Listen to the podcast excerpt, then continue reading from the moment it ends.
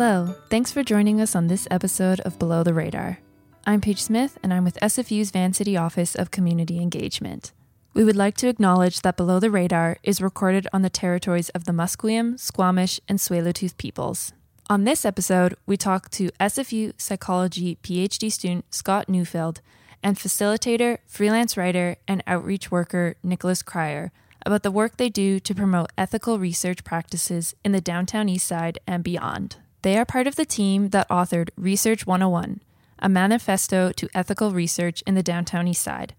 Along with our host, Am Johal, Scott and Nick have a conversation about how this project came to be, the importance of conducting research ethically in all communities, and the profound impact it has had for the downtown east side community and beyond.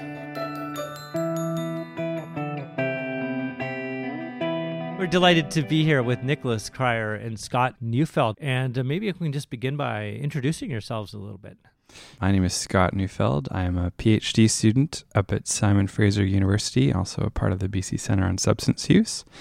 I'm doing a PhD in social psychology, but I've had a really long time interest in community based research and especially research ethics in the context of community based research. So that was probably the, the genesis of my interest in um, research ethics and people's experiences of research um, in a heavily researched community like the downtown east side. And that's what led to some of the very early ideas around what became Research 101.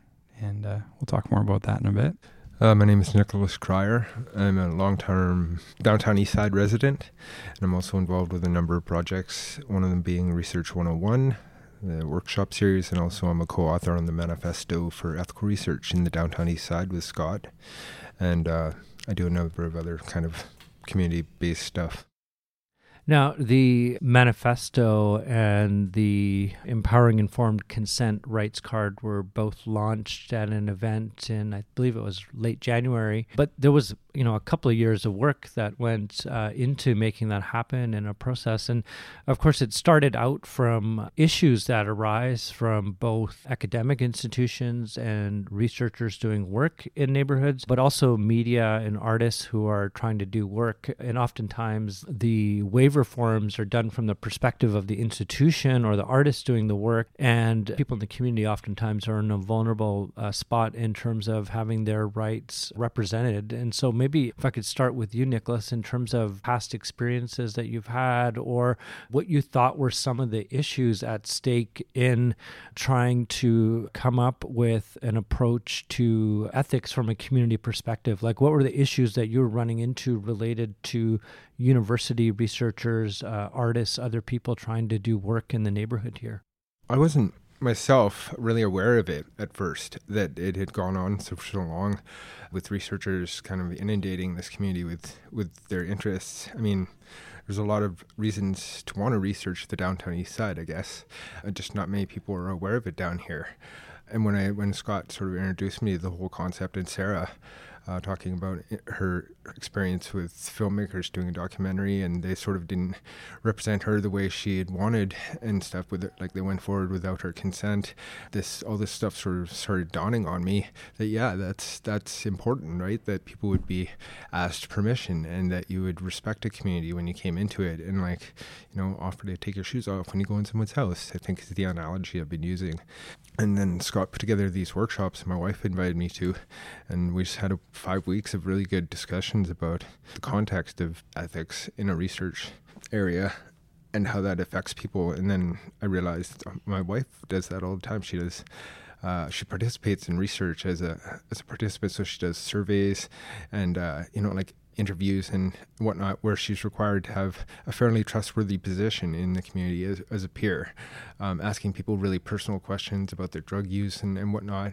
These are things that you you know require life experience to have to even be able to pull off. Nobody's going to answer your drug questions if they don't know you and stuff, right? So I started to see the value in those in those positions, and we just realized that there's sort of nothing, nothing sort of a that was you could call a statement of our own, like a position of our own, for, from a community perspective, that would say that we, we realize that this is going on and that that things are not being covered all the way, and that we just sort of want to cover our end on that on that perspective and and make sure our rights as as Canadians as as just community members as drug users as marginalized citizens as research participants and subjects were being respected and and in a dignified way and I think that's what we've done so far. Scott, from your, your perspective as a PhD student and someone who's done research, you've of course dealt with ethics offices and that kind of thing. And, and you've had a productive conversation with at least the, the SFU one, but uh, you were in supporting and working on this project, had a set of questions that, that you had in terms of broadening what ethics might look like. And wondering if you can share kind of your uh, approach or how you entered into this conversation. Mm-hmm. Yeah, I think for me, during my master's, I was doing a community based participatory research project uh, out at a elementary school that became known as Vancouver's Aboriginal Focus School, or Xpey' Elementary.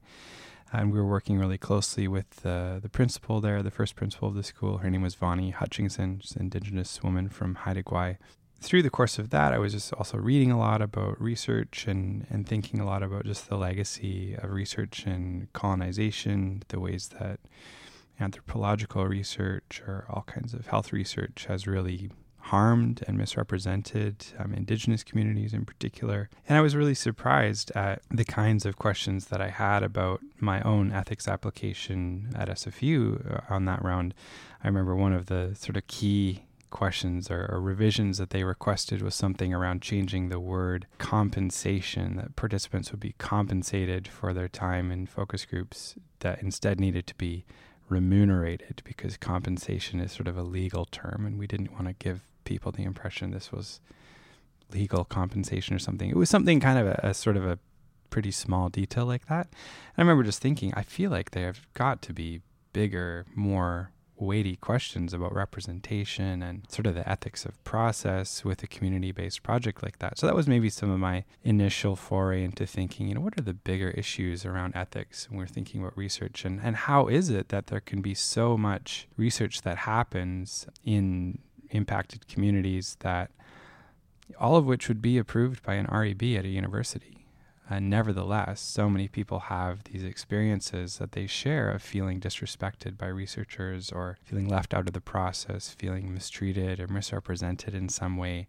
So there's sort of this contradiction there, in a sense, that one set of ethics that's guiding you know reviews by really well-intentioned, really thoughtful people up at on REBs is nevertheless not quite meeting the needs of some communities when it comes to thinking through research.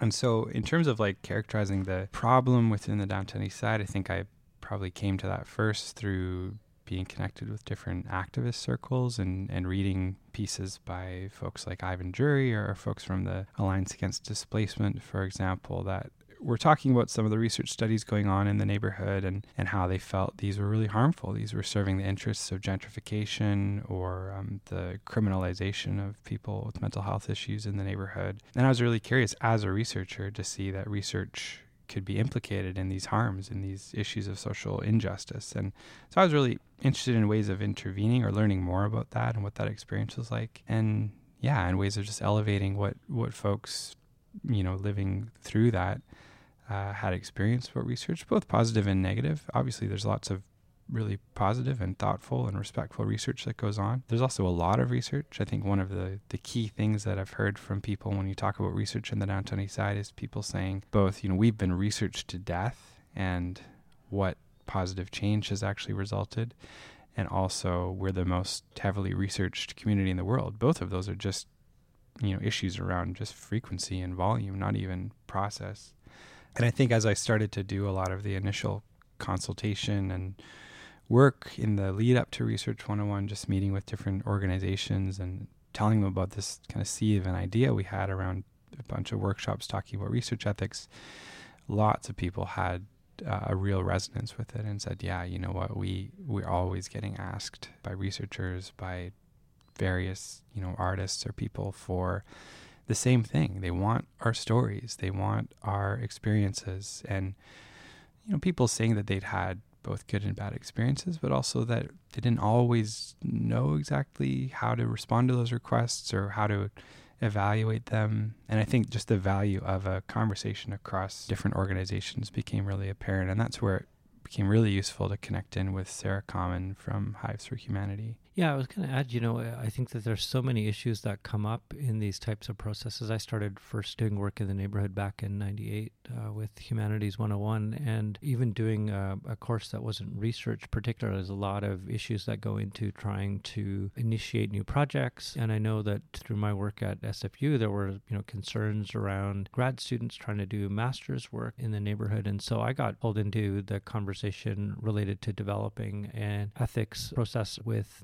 people trying to initiate art projects. And so when I met you, Scott, you had taught in um, Community Journalism 101 at Megaphone, and you had approached me about possibly doing a, a piece of research. And I was like, hey, who are you, man? Like, what's the research about? I'm not so sure. Like, we're trying to do a different type of project and who's this guy trying to do research i, I briefly met uh, nicholas because you were involved with uh, illicit mm-hmm. at the mm-hmm. time with kelty mckerracher but uh, your, your timing of bringing up these things and, and, and sarah was really instrumental in, in coming forward with some concerns that she had had with a, with a project but i would just say first of all kudos to both of you and sarah and everybody else who was involved in producing the card because as somebody who goes in and teaches classes where people are you know very interested in doing community work but don't necessarily have the background or experience when i go in to talk about ethics in classes now i not only show the uh, official sort of SFU ethics piece, but I bring the empowering informed consent card. I give them a copy of Research 101. So when we discuss ethics, there's the institutional part, which is only one part of ethics, but this is a whole other framing. They all kind of point to similar things, but I think the ones that are written from the community side pack a much more powerful punch because they're giving very much a community narrative where oftentimes institutional approaches to ethics are really about risk management, not being sued, all of these types of things. And oftentimes, the bureaucratic language that applies to funding agencies, those kinds of things, don't translate on the ground. And I think those are some of the challenges. And I think both of the documents, I think, speak in plain language to some really important things. And just wondering, since you've launched it, I know that you were involved in a session during Congress of Social Sciences Humanities at UBC back in the in the summer. But since it's been out there and out in the, the community, what have you heard back about the card? What kind of impact is it having? impact. I'd liken it to an atomic bomb going off, uh, or like what is the word viral? yeah, it's been really fantastic. The response we've been getting from this is all over the place. I mean, uh, it's online, and we've traveled to Kelowna. We've been Kamloops, and we've delivered it to rooms full of people as Kamloops, radio the tournament capital of Canada. Yeah, yeah, no doubt. And Scott's an extremely talented writer. So you're right. The language is is made basically for the people uh, to understand, and and you're right. The, there's a, a translation issue there, and like a social translation issue too, where the academics might not have the, the confidence or whatever to, to go forward and, and, and reach out and, and talk to the community members about their, their research or whatever because they don't understand. Right? There's like the class, the way class structure is set up and stuff. There's a lot of stigma and judgment that goes on um, and they might just plain be scared to come down here and talk, you know, to a, a drug user or whatever. And this has sort of opened up a, a doorway to that, where when you can present it to them, um, like, what do you mean the community members already have something written? Um, an informed consent card. Really? I can just see the look on their faces because I have seen the look on their faces, and it's really inspiring to, that, uh, to see that because that's you know a, a, shift in in our society that, that wasn't happening there. That I don't think would have happened unless we'd we'd taken these steps, right? And I'm very fortunate. You're right. The timing was impeccable. I just feel very fortunate to have have been a part of it. Mm, that's interesting what you said. I think that's an, another example of stigma that you know researchers who or whomever it is coming into this neighborhood have a lot of expectations or assumptions and maybe those expectations around people's ability to articulate themselves their needs their expectations and to sort of um, yeah have a kind of a strong line of defense or a kind of really empowered way of engaging. I think that's maybe surprising to some people so I'm glad this kind of heads that off. From my perspective, in terms of some of the impact, I mean, I've seen, I think there's sort of two two branches of it, and that correlates with the two kind of arenas that we've tried to mobilize our knowledge, I guess, through this project. So, at the one level, there's within. Nice acronym drop. Yeah, exactly. At the one level, within the downtown Eastside community itself, this was always really the, the primary purpose of the project was uh, spreading this, you know, what the fruits of this conversation that we had through these workshops, whether that, you know, that being coming out of the with the manifesto and also the empowering informed consent card, but spreading that around to different organizations as we've spread the word and and kind of told people about the work that we've done and, and what we've you know drafted together. We've asked for people that you know organizations that really support it or, or, see themselves as being really in alignment with it to signal that with what we call an endorsement, which is just a way of saying, yeah, as an organization, we're on board with this. We think this is a good idea. We agree with the principles. Don't even necessarily have to agree with every single jot and tittle, every word of the of the of the manifesto, but um, to express that agreement, and that's helpful for us in terms of just demonstrating that a lot of different organizations and folks in the neighborhood experience these issues a, sa- a similar way, and and kind of hold this up as as an important resource for empowering themselves and some of the impact that we've seen there. I really appreciate it when different people say, you know what, we get so many asks and I don't always know how to respond. And now I can just pass this along. You know, I just literally send the manifesto back to some researcher, whoever it is, and say, here's some perspectives on what research is and, and what good practice looks like to us. Let us know how you plan on meeting these expectations and, and sometimes they never hear back from them and that's people see that as a kind of good like filter i guess if somebody isn't willing to do the work to take the time to to engage in a good process well then they didn't want to work with them anyways so that's one example of i think a good impact and then the other side is kind of reaching out more within the institutions, universities, research ethics boards, researchers, and also research trainees, so graduate students. In, back in the beginning of the year, Nick and I did our first guest lecture. We went out to UBC and talked about the manifesto at a, I think it was a UBC anthropology research methods graduate class. Uh, and they were really, really interested in the work. And I think that's sort of a key audience to be reaching. We've done the same thing with uh, Simona as another co-author and Jim both joined me for a was a kind of a graduate research methods lecture for actually one for graduate students, one for undergrads. The prof at SFU Harbor Center here. That was just a, a month ago.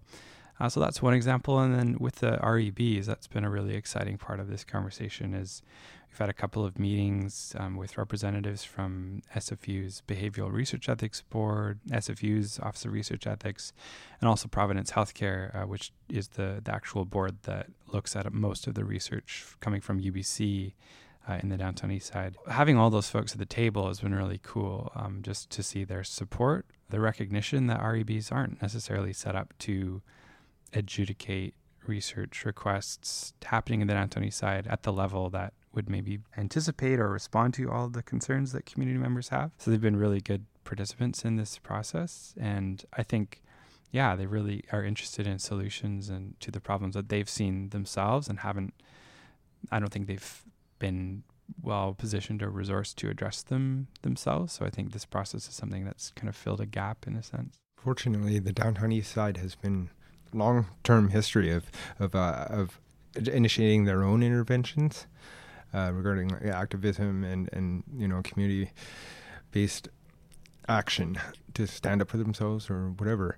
Scott's wearing a hoodie that says don't read us the book that we wrote, which is a quote by my wife from the manifesto, and what she means is basically um, that we know what we're what we're doing. We're the experts in our own lives, and uh, so we can we can handle this ourselves, and that we just wanted her, people, the world to know that. I guess that that um, like regards to harm reduction and a number of other things, but in particular with the research, that uh, if given the given the opportunity, we would be able to handle this ourselves. So the next step beyond the the, the printed manifesto and um, you know handing it to the academics, saying read this, would be to have like a physical space for them to go to and meet community members and discuss research and and start building an archive of stuff of rec- record and for you know for the the good of both sides to have a central place that they know they can go to and meet somebody that they know is there for the same reason instead of just the researchers coming down and wandering around the alley or something looking for a research subject. Or are you interested in answering some personal questions? And that's uh, that's become the next step I guess the next kind of great thing that we're working on is is trying to get a physical space up and running and working with the the other REBs and I think they're quite impressed with you know the initiative that we're showing. Mm. I'm amazed with all of them. There's 15 co-authors on this thing. Yeah. and for the moment, we're calling that the Community Research Ethics Workshop, just to signal that sort of a, a thing that's in process that we're trying to figure out. And we've got a small grant that we've got from SFU's Community Engagement Initiative that's been supporting some of that, as well as different partner funds and and resources. Yeah. And it's been pretty cool. Just trying to explore what would that look like and how could that develop in a meaningful way here, uh, an actual place where community members could could be acting essentially like a, an REB, like a research ethics board, and applying their own understanding of what is ethical, what is respectful in their own context of, of the downtown east side based on their lived experience and using that to usefully inform and, and evaluate research proposals at an early stage. So that's kind of what we're putting a lot of effort into right now. Yeah. Now, in the manifesto and the empowering informed consent card came out of you know specific needs and issues that came from the community. But I can remember back in the late '90s when Jim Green and Michael Ames used to teach an anthropology course, and Humanities 101 students actually acted as the ethics board to mm-hmm. approve research happening in the neighborhood. So this has been going on a long time, and people have tried to do different types of uh, interventions over the years, but I think it's been some time before these types of cards have been able to be distributed. I know that they were done in the spirit of sharing them with other organizations because other ones have different kind of policies in place, but they're meant to be adapted to the specific context of the local organization. But as they've been distributed uh, nationally and even internationally, that people have been probably asking about how to adapt them to their local context, and just wondering how are you hearing hearing about them uh, circulating to other places, and are groups intending to uh, adapt them uh, outside of the downtown east side as well? The most recent ones I've heard involve uh, the Canadian Association of People Who Use Drugs want to do a review and see how it's tr- translatable to their context. And uh, the, the, UBC once is working with uh, myself, I work at Megaphone and the Speakers Bureau, and they do a storytelling process, workshop process that's partnering with UBC Transformative Health and Justice Research to go into institutions with justice involved people, so into prisons. And um, I suggested something like the, along these lines to them last week, and they were really receptive to the idea of developing a resource that you could give to prisoners inside that would sort of prepare them, like teach them about stigma, teach them about um, storytelling and, and have them begin to process that that stuff and, and learn about it because people in prisons probably don't know that much about it. Like they're not really thinking about it that when they get out they don't have much to go on right? Uh, and the world is against them. So wouldn't it be nice if they like had something like this to read that was like contextualized like you said towards them and maybe get out and be able to have you know a big room full of people waiting for them to hear their personal story? Because that's uh, what we found really is effective. Like even the research, the little research that's been done on stigma and, and colonization and stuff is that it's it's storytelling. Uh, they people when people are able to meet the person in person and hear their personal narrative about their experience, that they're more likely to have an empathetic reaction to it, and therefore more likely to change their ideas about it. Um, and that's that's really exciting to me because that's you know, on the big picture that's huge. And so yeah, we're working on that. I think it's a good good question of you know what is the the relevance or the generalization of the work that we've done in this really specific context around what are this community's expectations around ethical, respectful research, or people from this community. You know, so how does that translate beyond the downtown east side, and does it? And so Nick and and me and and a couple of the other co-authors published an article in Harm Reduction Journal in the summer uh, that kind of describes a bit of the wider context of how we came to the development of the Research 101 manifesto and, and also, yeah, just contextualizes this process, describes what we did in a bit more detail than the manifesto does. And, and at the end, it, it sort of concludes with a, you know, this is an internationally available journal. And so we kind of, you know, what is, what is the relevance in thinking about this? And I think the thing that I'll continue to advocate is really that there could be a Research 101 process in lots of other places that you could do the same thing that we've done here, which is do the work of getting to know some of the key players and organizations and, and individuals with the right experiences and expertise of, of research or whatever kind of engagement it is that's going on in a community get them together and have a, a, certain kind of conversation around people's experiences, positive, negative, but most importantly, their expectations, find a way of summarizing that and find a way of sharing that around. I think that can be a really culturally contextually specific process that could be replicated, you know, and that's I think ethics people's expectations of what is respectful, what's appropriate are really tied to places and specific histories. There's a lot of you know studies that people are familiar with in this neighborhood that you know those have been some of those have been bad experiences and it's those specific experiences and histories that shape what people's expectations are and those might be different in another place in another in another community.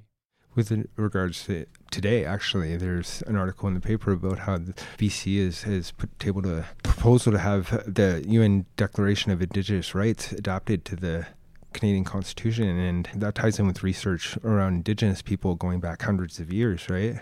Um, that that you know, Native people were not really that respected in the research, and there are more research than anybody around here for hundreds of years, and that's that's important now because the UN Declaration of Indigenous Rights was not actually accepted by Canada at first 12 years ago when it came out, and now it, you know it just happens to be that they're they're you know BC is fighting for the acceptance of those rights.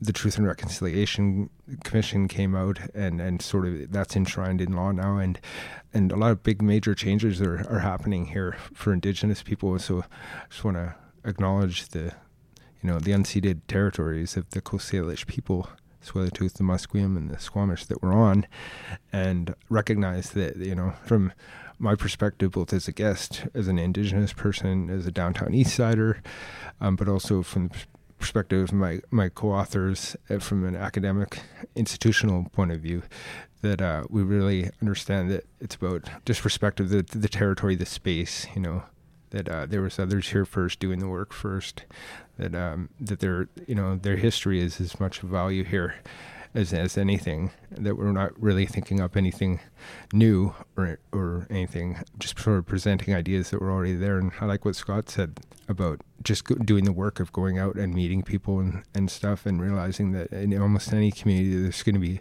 passionate people that are that are at disadvantage and that you know there's going to be people with means that can bring those means to the people. And and however you know you have to break it down uh, to show them that they're valued and that they're they, they can participate really does amazing things for the empowerment of those people. Um, I've just seen seen some, my wife. She's you know her and I are, are not even high school graduates really, but she but she gets published in academic journals like the New England Journal of Medicine publishes her about safe consumption and stuff and those are those are amazing things to be a part of in this time and day and age with Greta Thunberg and all that Now, now, Nicholas, now that you've got in your in your CV, you're a published peer-reviewed journal article. How did that go over with your friends and family? That you're like now uh, in the academic uh, realm. Okay, I was adopted by uh, by academics. Actually, my grandmother is a was a university professor for 30 years. Um, my uncle Josh has a the highest academic average for a number of years in Canada, and yeah, they were blown away. They were just like I mean, they knew I was smart. I knew I, I, had a talent for writing, but I didn't. I couldn't explain the you know rules of writing for you. For me, it's a gift. um, that talent, and uh, when I, I was sort of making use of through Illicit and and other sort of community-based projects, but um, that it takes a lot of, of my own initiative to like stay on top of it. And and like right now I'm doing three projects a play and I work. And uh, and it's all geared towards helping and empowering this community because I just I believe in it so much. And I, I realize that there's just so few of us around that kind of have the interest um, the access uh, and it's it's growing I've gotten some major, you know, r- really important contacts that I, I, feel if I don't do something with them in the, in the moment, right, I might miss that opportunity. And that and now that opportunity is on behalf of a number of people, right? Uh, so there's like you know an ethical review process that we're doing of a show that came out, and, and that that if I don't do it, um, given the context of the, the job that they had given me to do, I'd be laying down a whole bunch of people in this neighborhood, and they would be misrepresented, and um, and that would be my responsibility, right? So they don't even know that I'm doing this, and they never will, and they might never watch the show, and they might not even be interested or even like me, but uh, it's still my responsibility, and I take it seriously. And so, yeah, my family and friends are are happy for me. Yeah, Scott, uh, Nicholas, thank you so much for joining us on Below the Radar, and thank you so much for the wonderful work you do. Really look forward to seeing where the conversation keeps going. Amen. Thank you. Thanks very much. Thank you again to Scott Neufeld and Nicholas Cryer for joining us on this week's episode of Below the Radar. If you'd like to learn more about Research 101, we've provided a link to the digital copy of the manifesto, as well as a blog post that talks more about the project in the episode description. Next week, we'll speak with Tiffany Muller Myrdahl, a senior lecturer in SFU's Department of Gender, Sexuality, and Women's Studies, in addition to the Urban Studies program. I often kind of joke about the fact that I'm a feminist geographer with people because people don't necessarily think of putting those two words together. So I usually explain that I am interested in social change and the city, who has power in the city and who's part of the planning process and who's left out of that. An easy place for people to imagine the combination of feminism and geography is to think about safety in cities and how cities are safe for some and less safe for others. Be sure to tune in next time for another episode of Below the Radar.